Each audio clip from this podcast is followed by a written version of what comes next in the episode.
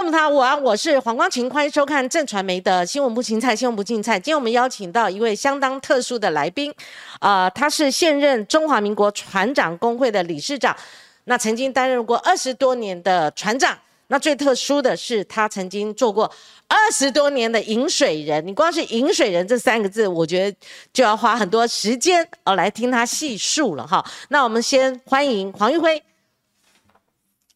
好，呃，黄小姐，还有听众、观众，大家好。好，您靠近麦克风哦，都像我一样哈，跟着走哈。你可以甚至可以移动哈。呃，玉辉是不是可以先跟我们介绍你本身哦？就是说，原先海洋大学毕业了，那去考一个试，考个试就种下您哈很长时期的生涯，一直在海上度过。担任船长就循序渐进，担任船长。那最特殊的还去考了引水人，引水人不好考啊。你是不是先跟我们介绍一下您自己自身的经历？哦，我是读海洋大学的航海系啊，所以毕业之后就真正叫做学以致用。对，就从上商船开始，一直从船副，然后大副做到船长。那要考虑临港的话，他必须要有这个三年以上的船长资历，才可以去参加引水人考试。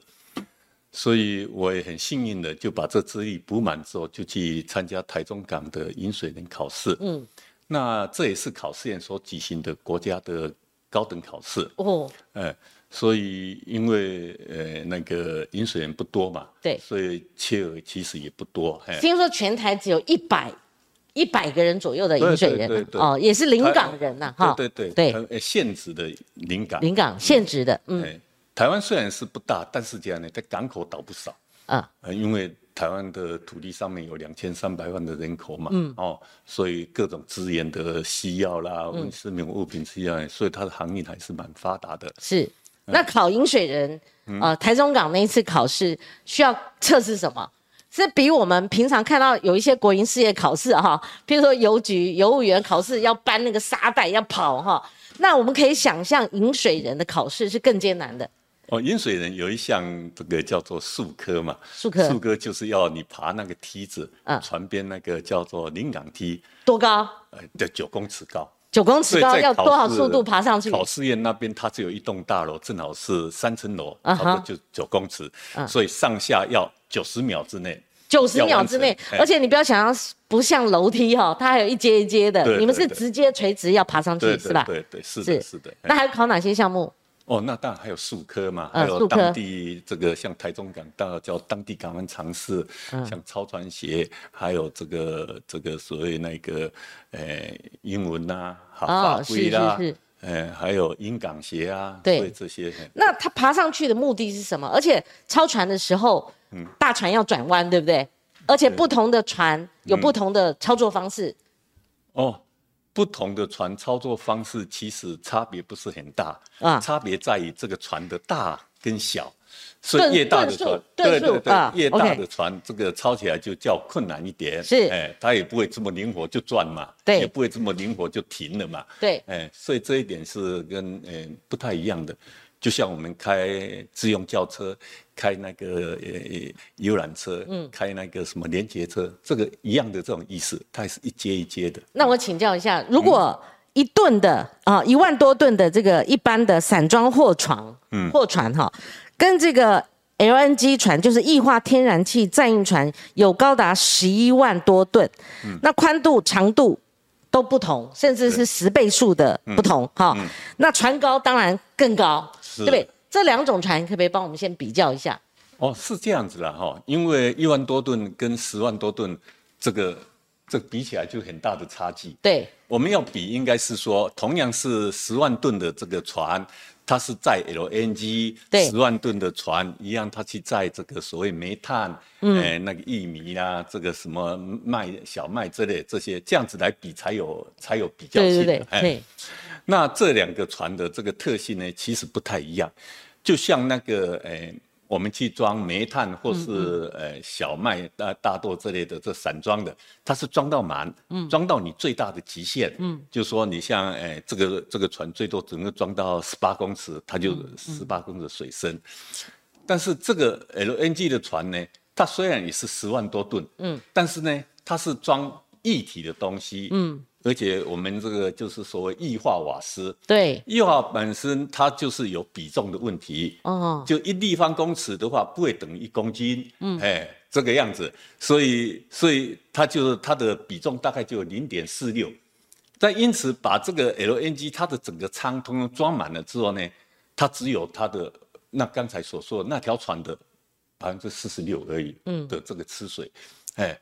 所以这最大的差别就在这个呃这个重量。是。那同样的这个呃 LNG 装起来才呃百分之四四十六的这个，所以它的操作灵活性就比那个装了百分之一百的这个船要较较灵活。哦，反而是更灵活。对。哇，这个是颠覆我们一般这个不太了解这个行业的。装满了还还没有办法。因为它只有百分之四十六，它是液态的。对那跟那种装满重物的，对，哦，不一样。那它转弯当然是百分之四十六，这个比较轻巧，对不对？完全正确。哇，其实我们谈这个饮水人，就是临港员哈。其实我们今天主题，我们只是在暖场而已啊。为什么呢？因为最近有一个。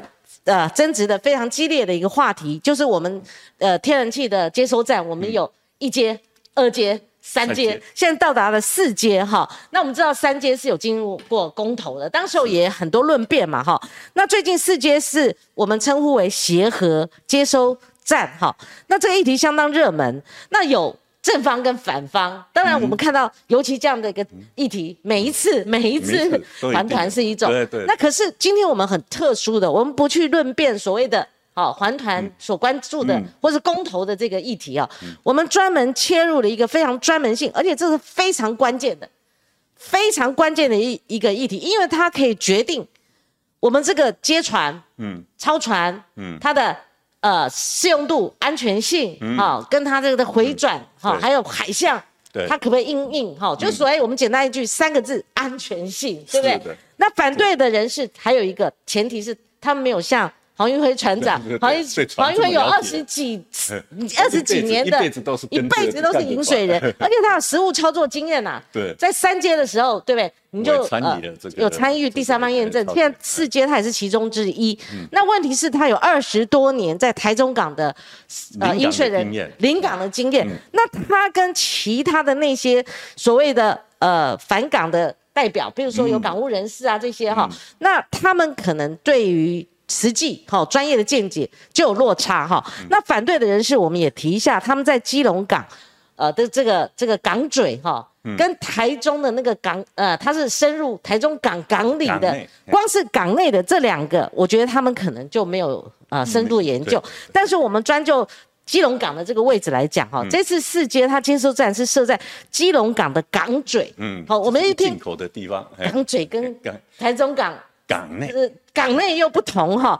那可是，即便是这样，他们还是觉得哈，这个难度很高哈。然后觉得这个航域安全会受到影响。那台电怎么应用？台电就委托海洋大学啊，这专业的这个大学来做超船的模拟哈，还有水工的模拟哈，就针对安全性，它证实是没有问题的哈。那另外呢，呃，我们还要探讨，就是说，呃，光是台电的一方说法。这个模拟是不是公正性？我们要请这个专业人士，我们今天请来专业人士来跟我们探讨哈。然后另外一个就是我们还有其他的配置，譬如说我们做了三个防坡题哈，那这个会不会减缓外界的疑虑等等了哈？那我们模拟又是怎么做的呢？哈，那这一切在在都要由黄玉辉船长跟这个呃领港领港人来跟我们讲哈。那我们先从呃第一个问题来讲。是不是先提一提，甚至您可以多提一下，二十几年在台中港的这个实务操作，这个经验非常特殊。嗯，诶，我在进入台中港去当领港之后，正好就是他们这个中油要在那边做推这个现在的三阶嘛。哦，哦，那时候我们一开始想说，也是对这个这个瓦斯船，对这个液化瓦斯船，这都是。很陌生嘛，嗯，都觉得十分的危险，嗯，都是持着呃不乐观其成的这个角度来看这个啊，嗯，然后就说哇，这个还得了，这个放在这港口里面，这岂不是什么通通一下就爆炸了？什么？而经过我们这个所谓一开始的时候，是本来就是打算像现在基隆港一样，是在港嘴那边设了这个所谓接收站。您是说台中港当初也有考虑在港嘴？对，那当然是港嘴会比较顺利啊，哈，对不对？想当然了，单纯进去了嘛，对对对，一下子进进进进来一转个弯就到了，嘿。但是后来因为诶那个时辰很急迫，嗯。要去建防波堤，要去填土这里，然后盖这个接收站什么这里，缓不济急。嗯，所以我们也是当时的这个局长呢，港务局局长叫谢明辉局长。嗯，他就呃跟我们一起研究，是不是这个船可行不可行，开到里面。嗯，哦，那个地方有现成的这个所谓诶空旷的地，只要建码头、建油槽这里就可以。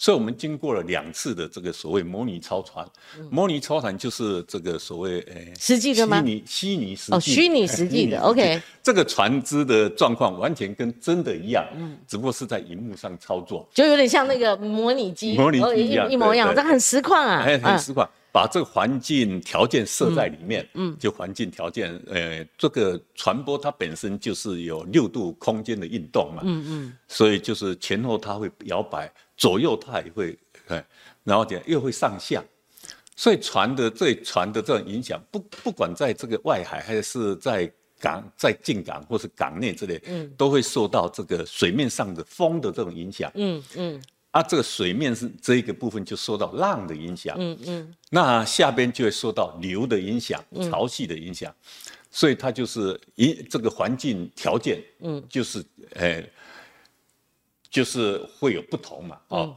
那我们也知道这个船在这个左，假如说受风的影响很大，它就会不像陆地上开车子这个样子，直直就直直走，当然，它会被风吹吹了一边这样子，哎，所以这些条件就是说，你风越大。它的所谓这个修正，呃呃，就要越大嘛。嗯。啊，因此这个所谓环境条件，就是我们去做这个模拟超船最主要放进去的因素。嗯。啊，所以这个这个我们就这个做了这些因素，而且是呃从外海就是直接把这个 LNG 船超到我们既定的那个台中港七十三码头那边去。嗯嗯。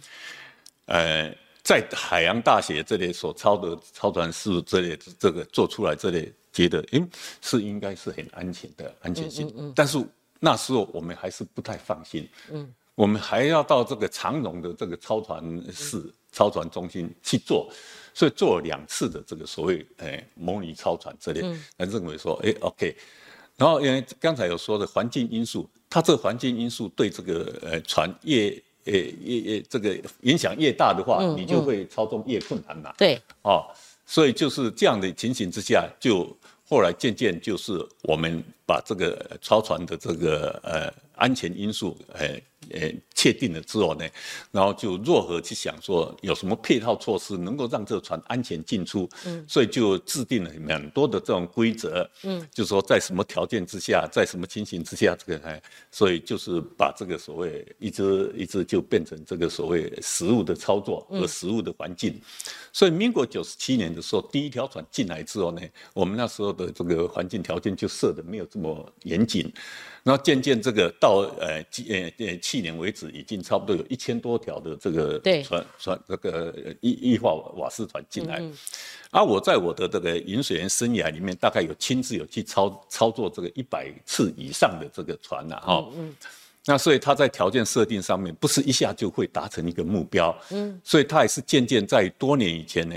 要把这个所谓环境条件提高，就本来像说风速只有十米秒，对，哦，呃，提高到十二米秒或十五米秒，所以我还特别到了这个所谓那个纽芬兰，加拿大纽芬兰去做一个这个所谓诶风险辨识，嗯，就是说这条船在进行中有呃不测的因素，就是说突然没有车啦，突然没有什么之类。这个船还能不能安全的这个在在这个环境之下，还能不能安全的这个去离靠码头，或是去做紧急危险的处理？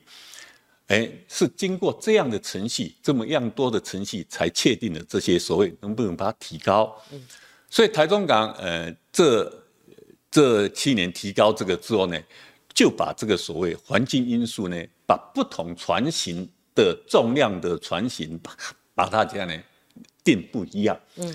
所以那十五万吨就是较小一点嘛，哦，啊，十六万吨、十八万吨越来越大。所以十五万吨的时候，他就定了，呃，从十二米秒就可以到十五米秒，就环境因素较大了。那也是因为这些领港就渐渐熟悉了这些这些超船这类，对，而经过所谓实物的演练，去风险辨识之后，才能够去提升嘛。对，不是我自己说了就算了，对，好，OK。哎，所以十六呃十六万吨的就变成这样呢，十二米秒以下才能够进出港。那这个十八万吨的就越小了，就十米秒才能够进来。所以我们也是这样的，用这个所谓呃合理的这个所谓去做的这个所谓呃安全性的这种评估之后才去做的。而且在这个之前呢，哎，就是必须先有呃十趟、二十趟这个实际去操作之后，才再去认证。嗯，哎，说可以哦，这个风速情形之下，这个条件之下可以进驻港。嗯，所以台中港的成长大概就是这样子。是，嗯，好，我们看到三阶有这么哦这个多次哦，而且很丰富的实物经验。对不对？而且风险性它是提高，嗯，好，提高到最高。然后我们有实务经验的配合之下，然后三阶那时候后来把争议化解掉了吧？哈，二阶吧，你先。二阶，二阶就台中港二阶吧，二阶，抱歉哈，呃，三阶是官塘了哈，对，二阶的台中港的这个所谓的疑虑给消除掉了哈。那呃，我们有制作两张表，我们先打出来哈，因为台中港的状况，它的港型不一样，嗯，那我们刚刚说。台中港比较复杂，它要进到港里。对。哎，那基隆港它是港嘴，对不对？嗯。那如果我们先看这张表，我们两相比较一下，四阶协和电厂它在基隆港设置接收站，它如果跟过去我们讲二阶台中港来相比的话，好，它这个呃这个玉辉船长，你是帮我们先解释一下这个对比。好。我们看那个基隆港左边这个部分啊，它这个上面写的，它这个上的临港到这个码头边呢，它只要三十分钟。嗯，那右边这台中港呢，上的临港一直开到里面去呢，要五十分钟。啊，所以就是说，诶，对于这个港口所谓这个诶影响呢，就是这个航道的使用影响，还有船舶进出的影响。嗯，基隆港最多也就是三十分钟而已。嗯嗯，台中港。嗯，最多也是只有五十分钟，所以这两次，呃的这个环境条件来说的话，就是基隆港它的这种所谓呃一呃这个环境条件就要比这个所谓那个台中港。好啊，单纯。单纯对，也不像台中港从外面一直转转来转去，这里才会转到这码头边啊，哎，所以因此也是这个这个呃。基隆港目前所设定在港嘴这个地方就是最方便的啊，所以它所需时间一个是三十分钟，嗯另外一个是五十分钟，好，这就有不同。那我们看到下一张，我们先把这个呃图表把它讲掉。那商船提前减速，提升基隆港内的安全性，这个又是什么？我们等一下也陆陆续续有一些细节，我们会详细询问，我们会挑战 挑战这个副副教授级的这个老船长啊。好，我们看四阶这张。好，那。世界这个部分，诶，所呈现就是说，诶，这个全世界的天然气接收站都跟基隆港一样，它几乎都是设在港港嘴，对不对？嗯。大部分都是最简捷便，而且最经济、最这个方便管理，各方面都是的，都是设在港嘴这个地方啊。除非它的这个运送地方要去运送到这个所谓发电厂这里是呃是很远，那当然它设在这里就送的很远，就不够这个经济嘛。好。所以四阶这部分就是，呃，一进来之后，它就直接就发电厂就在就在旁边而已，所以是最最经济的。好，我们先讲到这里，我们等一下这张图还会重复出现哈，因为我们会讲到海象的问题，是对不对？好，那我们刚刚比较了台中港的这个接收站哈，它是我们第二这第二座的接收站，它的位置哈不同，跟不同于四阶协和是在基隆港的港嘴嘛哈，那台中港比较里面，哈，那呃。这个我们先讲哦，那那个船长，你认为哈，这个所谓的呃航运代理商，嗯，哈，或者是我们看到最近所谓的航港代表，哈，他们在谈这个议题上的时候，他们说的有没有道理？或者说他们就专业技术是不是有一些误差？哦，那前面的争议是什么？我们才能够把它一一的拆解？因为台电它有进场了嘛，哈，如果真的有争议，那台电也没有办法自圆其说。是啊，但是如果是呃。专业的落差，或者说根本不是这样，或者说我们其实已经第三方验证，哈，他他是觉得是安全的。甚至还没有其他的那些疑虑的话，那这个是可以公开讨论的嘛？好，那必须呃还一方公道嘛。所以那个是不是呃玉辉，你先跟我们从这边讲落差再讲哈。落差，譬如说哈，我一个个问了哈。第一个会不会有灭港的危险 危机？我我所知道要灭港的话，大概只有海啸能够做得到吧？要人为的因素去灭港的话的。是，但是这个样子，任何一个港口来说，它都是。船随货走，船随货走。对你这个港口没有货，它船也不会来啊。对，对对。所以主要的条件还是这个港口兴兴盛或不兴盛之类，主要你要有货嘛，哎，对，它这个船呃，但基隆港它是诶是有这个客船嘛，就是有有有客船这，所以它有另外一项功能，就是观光的这个这个的，否则的话，你你请他说，哎，坐来修修这这这个，我说通通不用钱，你就进来靠一下子，他是航商船东会过来靠吗？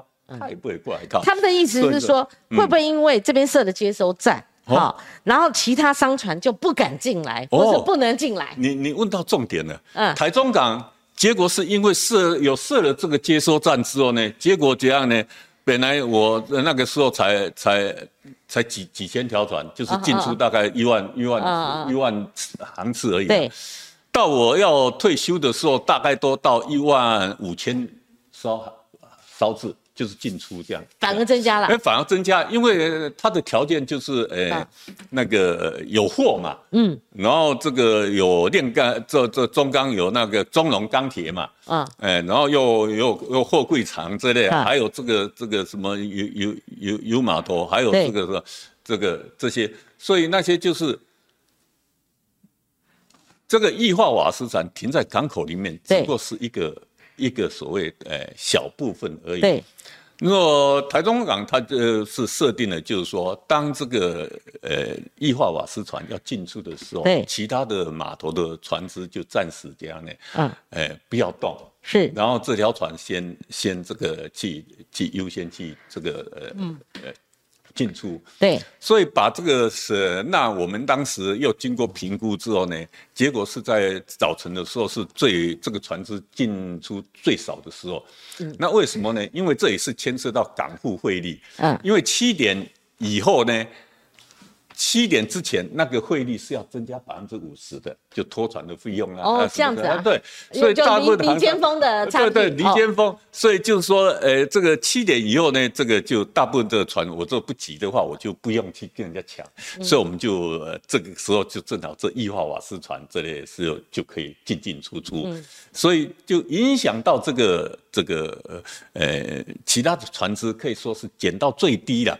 那为什么当初设的时候，这个港公司也是有这么忧虑？到时只要冲击到这个船只怎么办呢？嗯，所以他就设了十年的这个所谓这个，就要把这个这个这个瓦呃呃卸收站迁到外面去。嗯，但是经过九十七年，像现在十五年了，也没有办法迁出去。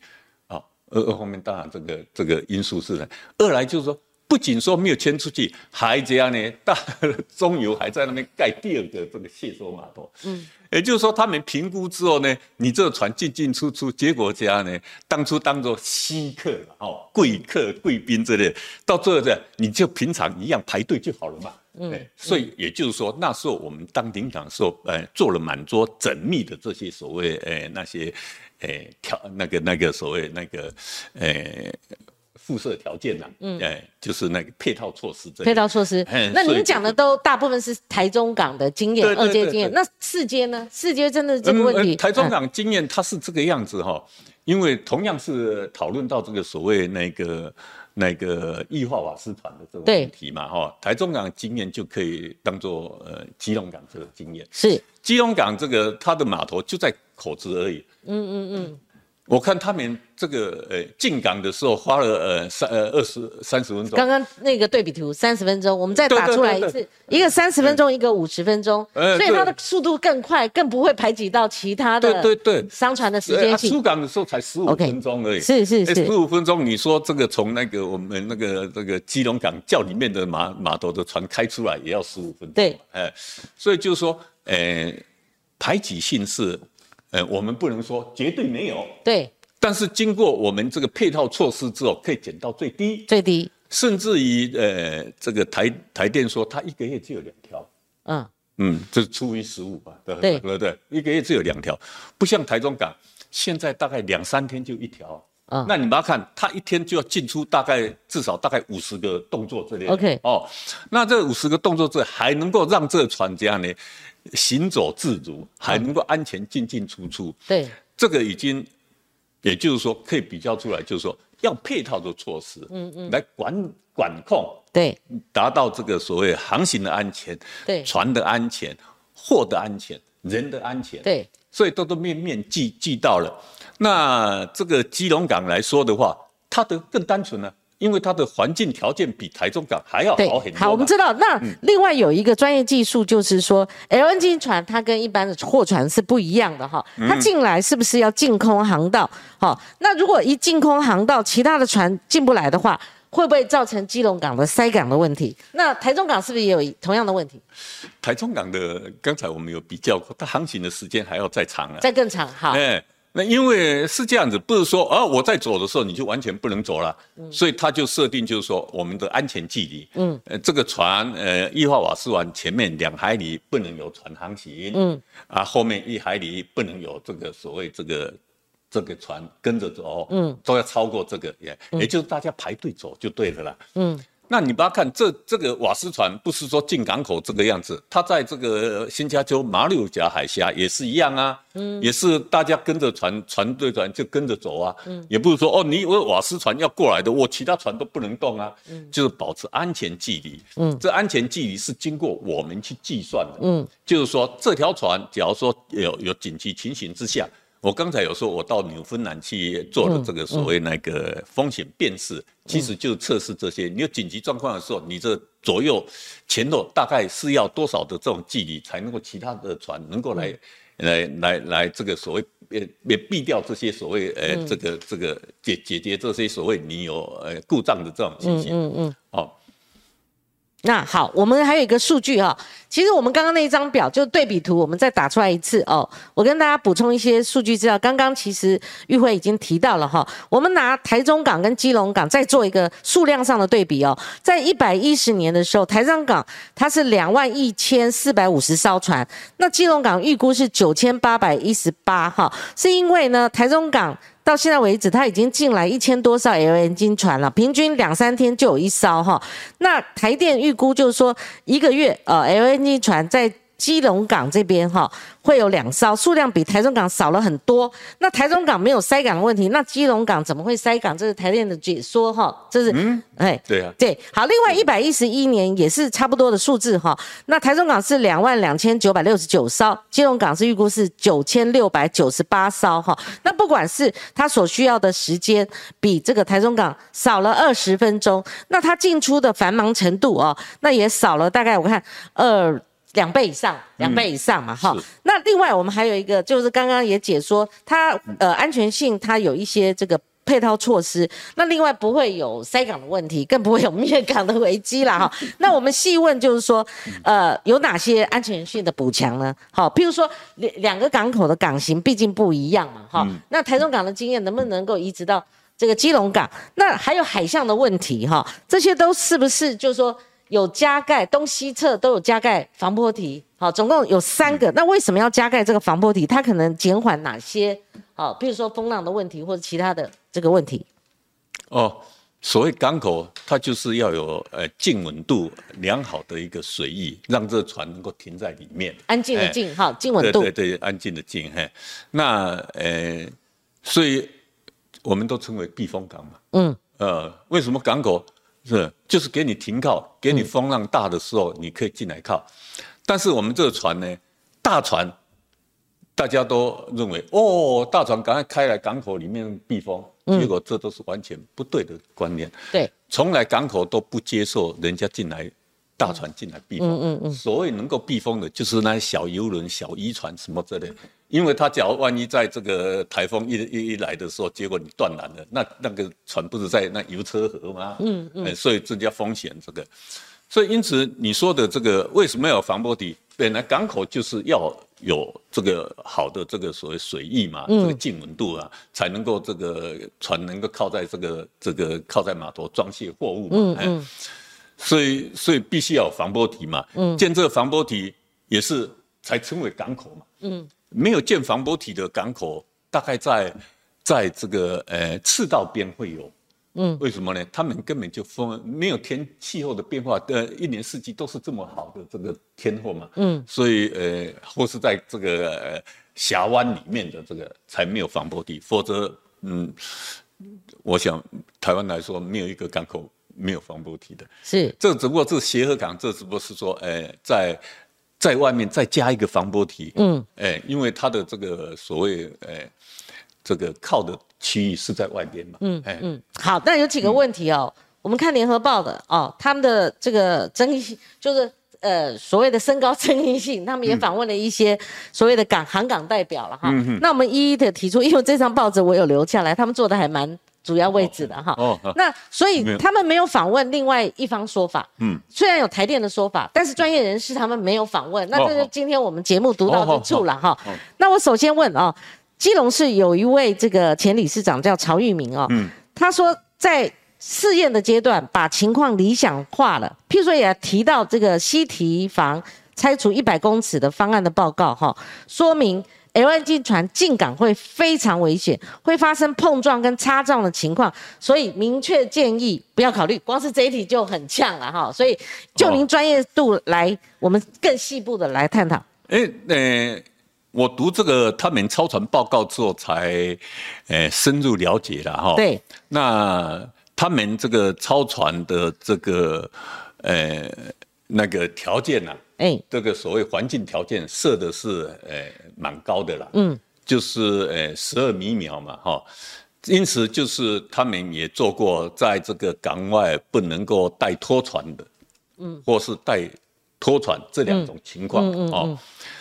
所以不带拖船的情形之下，就是你这个船进到这个附近进要进入这个所谓回船池的时候，就没有办法减到那个速度，嗯，降低嘛，嗯，啊，假如说有带拖船，它就是还没进入的回船子，它就可以把它拉住嘛，嗯，这两个区别不一样而已。是，所以就是说，他所说的这防波堤跟这个所谓这个协和港跟基隆港这个部分来说的话。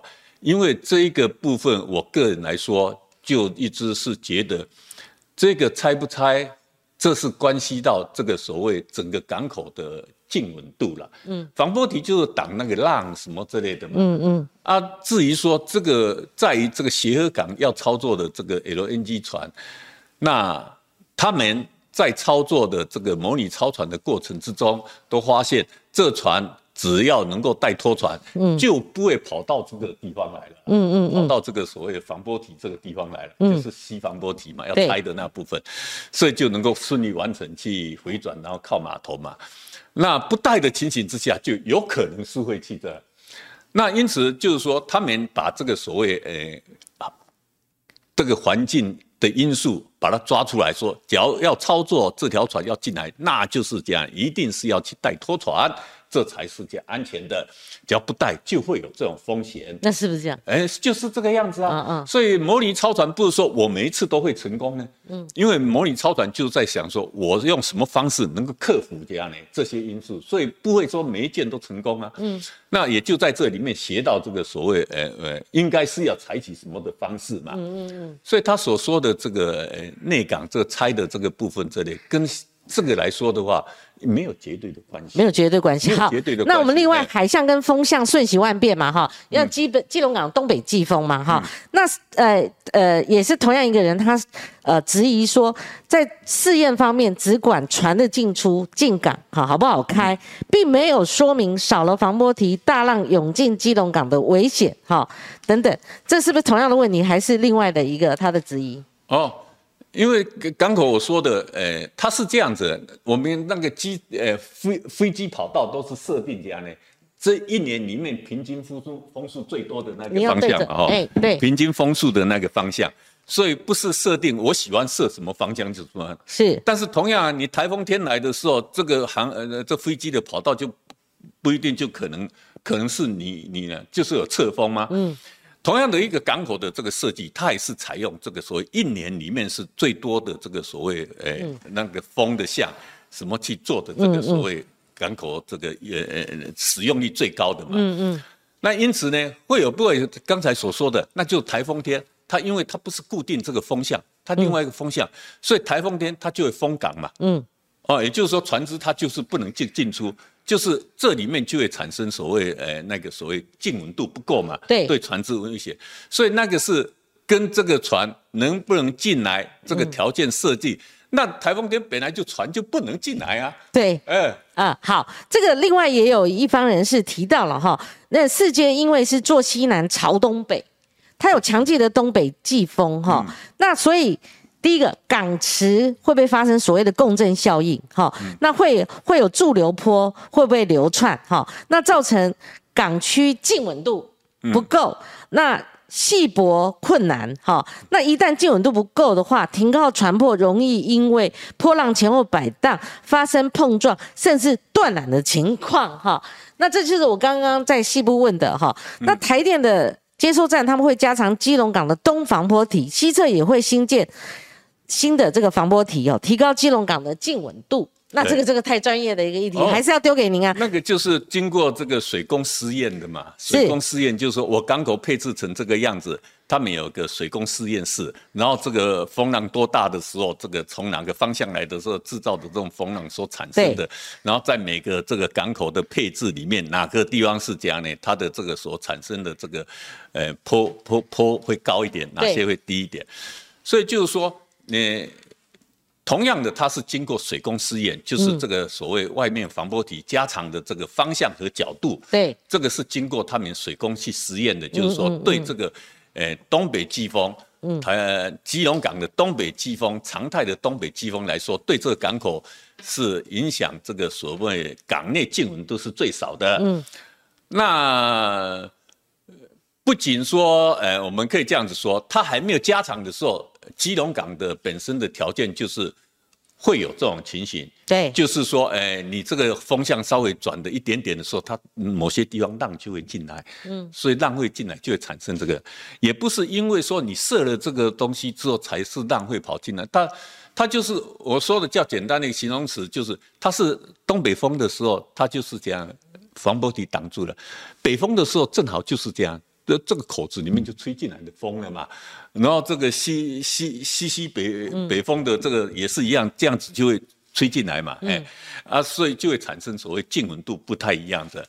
这个办法的解决。这个办法其实就是这个一个港口里面的位置的这些船呢，那是不是因为这个呃和谐呃协和港盖了之后，里面的静稳度变得不好吗？还是怎样呢？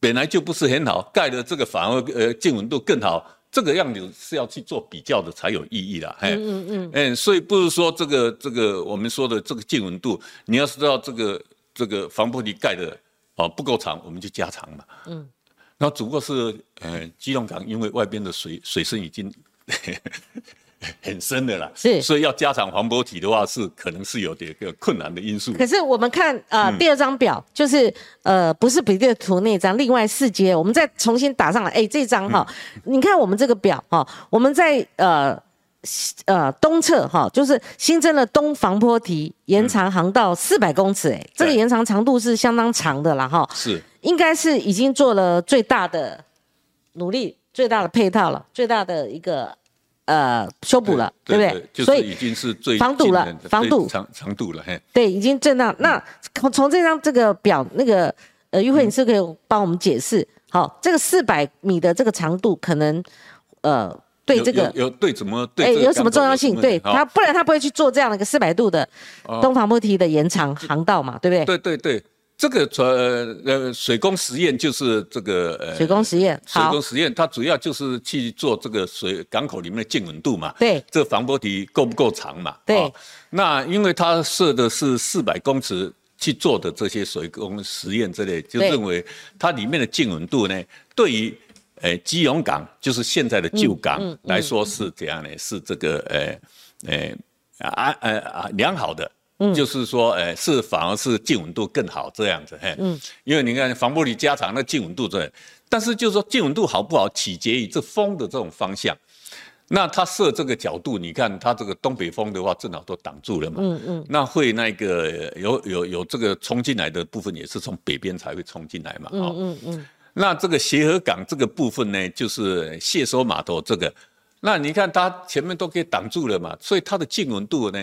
这个比这个什么，这个呃不差于这个旧的这个基隆港里面的任何一个码头的进度。对对对对，好，刚刚玉辉提到就是说，你不能用最极端的状况啊，像台风你还硬硬硬硬 开进来，那是不不会是这样的状况。给你进来。对对对，那其实呃，这个反对方他们有提到相关的啦哈，譬如说他们就说，如果风浪变化大的话，拖船带缆牵引风险就高了哈。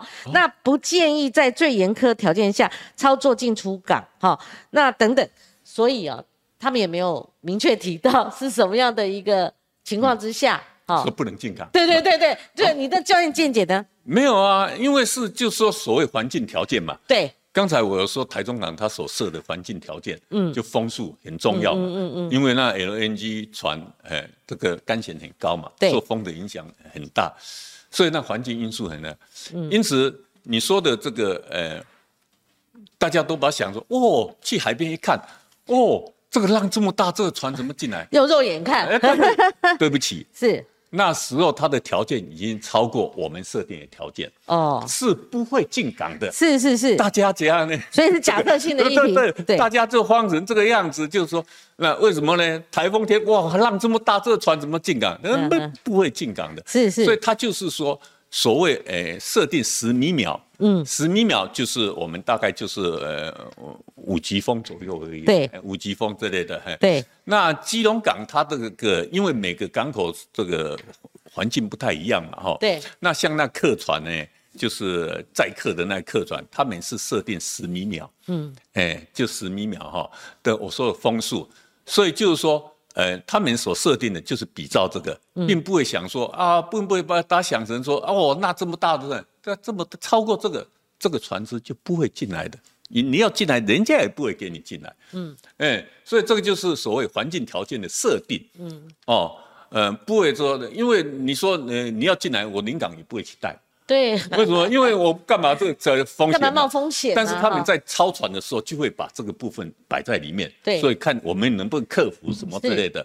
所以他们用十二米秒去操作之后呢，就觉得这个船一定非要带拖船不可。嗯，哎，不带拖船就有家呢。就跑到去这个内体里面去的这个问题。好，其实我做了功课来的了哈。其实我你只要打上这个黄玉辉哈，他会出现老船长、饮水人、副教授哈，然后。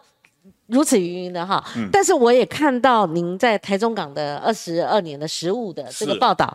另外就是说，我们现在谈的是四阶，对不对？嗯。那我调出来的这个是三阶的时候哈，三阶这个有一个陈述情报，航海老兵的肺腑之言。嗯提案方可以有不同的主张，但不能用不实的资讯误导国人。当做三阶的时候，您有感而发哈，会用。压一个，我是 二十几年的，呃，饮水人，我是临临港领了二十几年了，是。我实在是不得不说了，没错，哦，对，后来我出来说了，那是官塘就三阶的时候的情况，四阶你也也有参与其中嘛，哈，所以你可不可以从三三阶的这时候官塘的时候发出肺腑之言，就等于赌上你的专业，赌上你的大半生，哈，然后你一定要。一语定江山，提提供专业的见解，敢敢于论辩嘛？哦，因为是这样子，我在台中港当了临港当了二十二年，是，所以我时常很自夸，也很开玩笑跟这样，台湾海峡就是我的家，嗯，因为正好台中港就在台湾海峡的中间嘛，所以就是台湾海峡在冬季季风的时候，台中或是麦寮的风最大，嗯，然后这样呢，观塘港是在北边的，它再大。同样的，今天的风再大，它也不会大过于台中港。嗯，我台中港都能够克服了。嗯，所以那时候我们就是呃，就能够这样子传呃那个呃瓦不转这样转来转去转进来了哈。那个条件有设定。对。那同样的这个关滩港，它也设定同样的条件。嗯。但是它的港口呢是很单纯的。嗯。那我说的一个很简单的就是，现在你去呃要去停车，你开着一部车子要去停车，大马路旁边就有个停车位，呼一下就是不是就停好了？结果这样呢，你大马路旁边还要钻到巷子里面去才有停车位，那两个风险会较高。那当然是最方便、最简单，我能够花时间最少的这个啊，对不对？对对，这个是我进巷子不一定有停车位。同样的这种情形，因为它也是呃第三阶，也是因为它没有的，它这个所谓港口的环境这个设计港阔，这没有像台中港这么样子复杂，对对对，所以直接就这样呢，就直接进去就靠上马。就可以靠码头了。对对，二阶行，为什么三阶不行呢？那四阶也是情况一样。对对对对，就是说，呃，是这样的，它四阶有个这种缺点，就是因为它没有所谓那个，呃，纵深。嗯。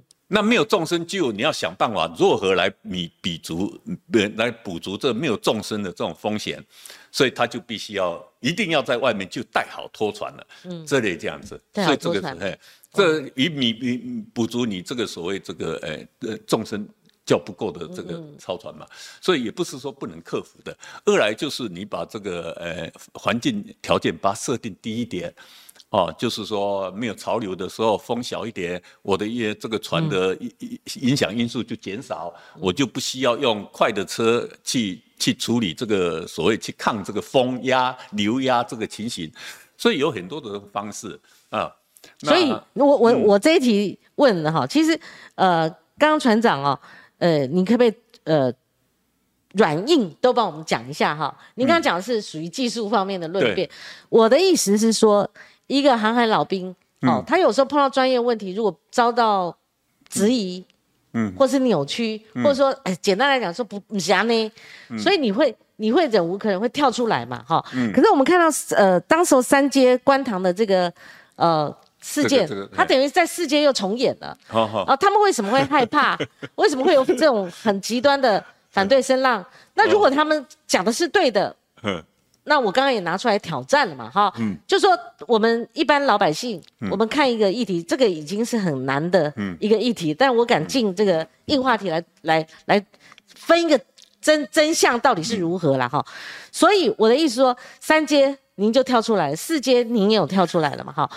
呃，是不是可以跟我们讲一下，就是说为什么每一次都会有反对声浪，而他们讲的，你你甚至用不能用不实资讯来误导国人嘛？哈，你可以跟我们说明一下。是这样子，因为你不要想想看呐，这个传言去当临港，对船只来说，并不是每个人很认识的。嗯，传播运动来说是很深奥的学问，嗯，要有很多经验。你跟他讲个半天，他没有办法去了解。嗯，也就是说，呃，隔行如隔山嘛。对。哎，但是这样呢，嗯，我们就一直都是以台中港一个所谓过程，嗯，这个这个液化瓦斯卸收站的建立的过程来做这个所谓真实的这个所谓跟你这个剖析嘛。对。哎，所以也就是这个样子。啊，其实就是呃呃，要怎么超船，要什么这类，这说起来没有一个人听得懂，除非都是我们同行这里。连那个反对方他们所提到或者受访的时候，这些他们其实也难以体会，难以体会，所以难以对口。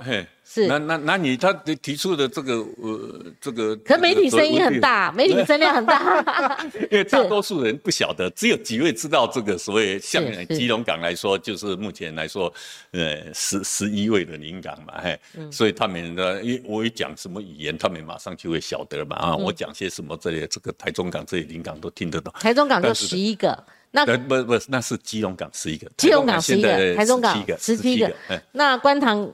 十几也是十几个，官塘没有，官塘还没有成立，还没有，呃，对对对，官塘只是公投过，对对，就还是有两个人的编制嘛，哈，好，那当初三三阶的这个经理，你来看四阶，呃，三阶的，我我感觉这个这个呃媒体导向，或者是说呃有一些跳出来，就所谓的反对方了哈，他们敢涉及您的专业领域，但是您当时候就说这是不实的资讯。那你来看这次世界的命运，我我我想是这样的，因为这个船舶是否安全，能够你进出码头之类，可能呃，我我我我们说了，可能他们会会会了解了哈。但是就是大家就是呃揪在一个这个情形之下，就是哦，这个瓦斯船很危险，这瓦斯呃储存在很危险，什么之类的。但是我们液化瓦斯运输，嗯，近三十年来，三十年以来是很就是变成一直成长了。对，但是我们很少说有听到说哪个瓦斯船出了问题，哪个卸缩站爆炸了之类的。其他国家有没有？不，不是说只台，全世界了，哦，全世界都没有，都没有啊。哦 OK，那这个可以去文献都没有了。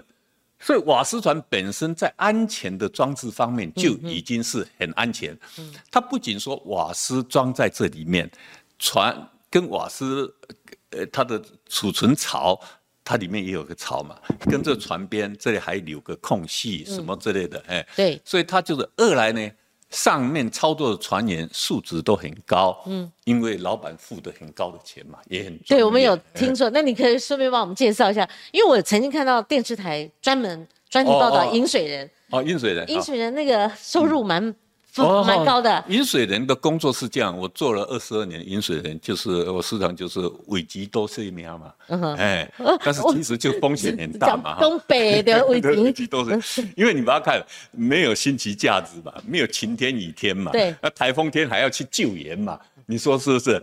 然后加呢，冬天风浪大的时候还是一样要去工作，所以就是说，呃，那个风险性蛮高的。最主要是这样子的哈，因为船只我们在上下的时候，另外一侧就是大海嘛，你一掉下去就是掉在大海所以它的危险性不在于那个 LNG 船，哦而是在你们上船 上船引船对对对跟大海风向怕我们担心那个 LNG 船会爆炸什么之类的，是你们本身这个行业那大家这都都是误解。对 LNG 船的架台不能打手机，不能抽烟，不能打打火机，在甲板上面也都是一样的。反而是人的风险，就是你们要爬高，嗯。然后要在上面，嗯。要怕那个风一打，然后你们呃，就对对。就是说天气不好的时候，就是天气不好，它不会进港的嘛。对对对嗯，所以就是说那个风险，其实在管控一样嘛，都是这样子。我们加油站也不能抽烟呐，呃对啊对啊。一样的这种情形是。是。他们在甲板上面你也不能手机，是是是，第一个船要去靠上码那个卸缩码头，第一件事情他就放静电，嗯，怕静电激起火花，然后对。哎把这静电放了之后，才能够去接这些管子这类的。对，所以他们 SOP 同样的在台中也制造了，这也也就是很多很多的配套措施，就是说像说你风速超过多少时候，你就不能再卸了，哦，那风多少之后，你就是一定要移到外面去，不能在这个码头了，也就是台风天的嘛，或是风了呢，所以这都是有配套的这个所谓规定了、嗯。那台中港能够呃这么多年以来，九十七年第一条到现在一呃十五年了啦哈，嗯。也进了一千多艘了之类的，那也都是用这样的这种方式去、嗯。去去进行嘛，嗯，那嗯嗯也也都是嗯。相安无事对对，相所以安全性、稳定性、静稳性。是非常高，而且这经过你不要讲说单阶还没有哦，四阶现在正在讨论，你讲二阶的经验，对对，大哦，家？就是一个概念，就是哦，一听到瓦斯就是爆炸它。不是新的东西，它不啊是新的实验，对不对？对，因为啊这个是三十年前之类，就是大家就是呃这嗯这个就就是很盛行，越越来越越这个对，而且我们刚刚已经带到嘛世界，大那个概有难度七百更低六十几艘的瓦斯船哦，七百，七百多少？就算八百艘了。OK 瓦斯船之类是。的，哎，所以你看它说遍行这个世界各地啊，嗯哼，啊，那你看有没有什么这个所谓新闻之类的？对，这没有啊是，是反而是是。那些不是瓦斯厂发生一切是。还还还是事件还更多了。是是是。哎，好，这个呃，我们现在最后一点时间，我想终结在最后一个问题上面哈。如果我重新问，我们把时空再带回，从把这个当时候三届的状况，我移植到四届哈，好，就请问黄玉辉船长。对，面对四阶，哦，他又重新呃面对外界的质疑也好，或者说您有实际参与这个模拟测试等等，好、第三方验证等等，您就一个客观的说法，您是不是还有所谓的肺腑之言？那你怎么看世界未来的走向跟命运？嗯，我想是大家对这个瓦斯就是很恐惧嘛，哈、那我们呃绝对不能呃忽视它的这个安全性，嗯，然后也要让台电去做一件事情，就是让大家晓得这个如何去更深入去了解这个瓦斯船，还有这些卸收站，还有这个瓦斯，它在这个呃卸收过程之中所做的这些安全的措施，很多大刀都是你有发生这事情，它就自动停止的。现在都是大概都是这样的方式。我想这个呃跟这个呃大家多沟通一点，哎，要多了解一点，对，就是深入去了解。那像像我这个就是可以说是诶诶亲身经历过的这些事，那这个瓦斯馆我们还很喜欢上去呢，因为它的伙食很不错。